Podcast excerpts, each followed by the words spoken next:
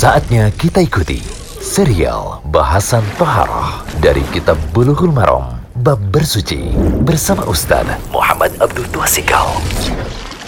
Alhamdulillah, salatu wassalamu ala rasulillah wa ala alihi wa sahbihi wasallam. Kali ini kita masuk audio ke-23 dari pembahasan kitab Bulughul Maram, kitab Tohara bersuci tentang wudhu. Kita akan melihat tentang pembahasan cara berkumur-kumur dan menghirup air ke dalam hidung. Pembahasannya di sini adalah apakah berkumur-kumur dan menghirup air ke hidung itu disatukan, artinya lewat satu ciduk tangan, separuh untuk mulut, separuh untuk hidung, ataukah dipisah. Nah, kita lihat di sini hadisnya dibicarakan dalam tiga hadis sekaligus dari Tolha bin Musarrif dari bapaknya dari kakeknya. Dia berkata, "Ra'aitu Rasulullah sallallahu alaihi wasallam yafsilu bainal madmadati wal istinsyaki." Aku melihat Rasulullah sallallahu alaihi wasallam memisah antara berkumur-kumur dan istinsyak menghirup air ke hidung. Akhraja Abu Dawud bi isnadin dhaifin. Dikeluarkan oleh Abu Dawud dengan sanad yang dhaif. Dikeluarkan oleh Abu Dawud dengan sanad yang dhaif, yaitu dengan sanad yang lemah. Jadi Ibnu Hajar langsung menilai hadisnya seperti itu. Nah kemudian alasan doifnya di sini karena dua sebab dari riwayat Laits bin Abu Sulaim itu doif menurut jumhur kebanyakan ulama bahkan Imam Nawawi katakan bahwa para ulama berijma akan doifnya dan ada juga ketidaktahuan siapakah Tolha bapaknya dan kakeknya. Jadi hadis yang menyatakan memisah antara kumur-kumur dan istinsyak ini hadis yang pertama ya hadisnya lemah. Nanti kita lihat lagi hadis ke-53 dari Ali radhiyallahu anhu tentang tata cara wudhu Nabi Shallallahu Alaihi Wasallam disebutkan semua matmadah Shallallahu Alaihi Wasallam wastansara salatan kemudian beliau itu berkumur-kumur. Beliau Shallallahu Alaihi Wasallam itu berkumur-kumur dan mengeluarkan air dari hidung sebanyak tiga kali. Lalu yumat midu ya yumat midu beliau berkumur-kumur yaitu muter-muter air dalam mulut. Wa yanfiru minal kafil ladzi ya'khudhu minhul ma. Beliau berkumur-kumur dan mengeluarkan air dari hidung dengan telapak tangan yang digunakan untuk mengambil air. Hadis ini keluar oleh Abu Dawud dan Anasai. Kesimpulannya hadis ini sudah pernah dibahas di hadis nomor 3 atau hadis nomor 34 waktu kita bahas uh, cara wudhu yang awal-awal. Hadisnya sahih. Di sini sebutkan kumur-kumur dan menghirup air ke hidung jadi satu. Lebih tegasnya lagi di sini ada hadis ke-54 dari Abdullah bin Zaid radhiyallahu anhu tentang tata cara wudhu Nabi SAW. Summa adukhala sallallahu alaihi wasallam yadahu famat mada wastansyaqqa min kafin wahidatin yaf'alu dzalika salasan muttafaqun alaih.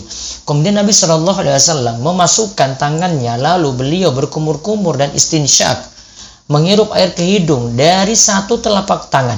Beliau melakukannya sebanyak tiga kali. Hadis ini muttafaqun alaih diriwayatkan oleh Imam Bukhari dan Muslim. Faedah hadis, hadis yang menunjukkan memisah antara berkumur-kumur dan menghirup air ke hidung adalah hadis doif. Total berarti kumur-kumur tiga, terus menghirup air ke hidung tiga, total berarti ada enam ciduan dengan tangan. Nah, ini tidak bisa dijadikan dalil. Terus yang kedua, berkumur-kumur dan beristinsyak dilakukan sebanyak tiga kali dari satu telapak tangan dengan satu ciduan untuk lebih menghemat penggunaan air wudhu. Inilah yang disebutkan dalam hadis Ali tadi yang kita sebut dalam hadis 53 dan hadis Abdullah bin Zaid di hadis 54. Mulut dan hidung adalah dua anggota tetapi dari satu anggota tubuh yaitu wajah maka menyatukan antara berkumur-kumur dan menghirup air ke hidung adalah uh, lebih tepat dan ini jadi pendapat Imam Syafi'i yang jadid yang terbaru juga menjadi pendapat Imam Malik dan pendapat dari Imam Ahmad.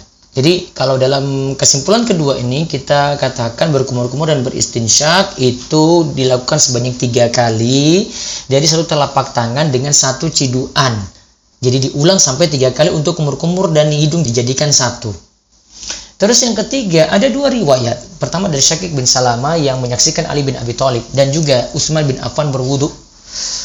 Dan kedua dari Ibnu Abi Malika ketika ditanya tentang wudhunya Utsman disebutkan mengenai berkumur-kumur tiga kali dan beristinsyak menghirup air ke hidung tiga kali. Ingat ya. Di sini malah praktek dari Ali bin Abi Thalib dan Utsman bin Affan itu memisah antara kumur-kumur dan menghirup air ke hidung. Nah, kata Imam As-Sun'ani dalam Subulus Salam dengan adanya dua riwayat ini antara penggabungan ataukah tidak, kita bisa memilih antara kedua cara yaitu memisah antara berkumur dan menghirup air ke hidung atau menggabungkan antara keduanya. Jadi bisa memisah, bisa juga menggabungkan tidak masalah walaupun riwayat yang menggabungkan kata As-Sun'ani lebih banyak dan lebih sahih. Allah alam. Jadi Bebas di sini antara kesimpulannya berarti antara menggabungkan dengan memisahkan antara kumur-kumur dan menghirup air ke hidung itu terserah dipilih. Namun yang lebih hemat adalah ketika kita menggabungkan kumur-kumur dan menghirup air ke hidung. Semoga jadi ilmu yang manfaat. Demikian serial bahasan Toharoh dari kitab Bulughul Maram Bab Bersuci bersama Ustaz Muhammad Abdul Twasikal.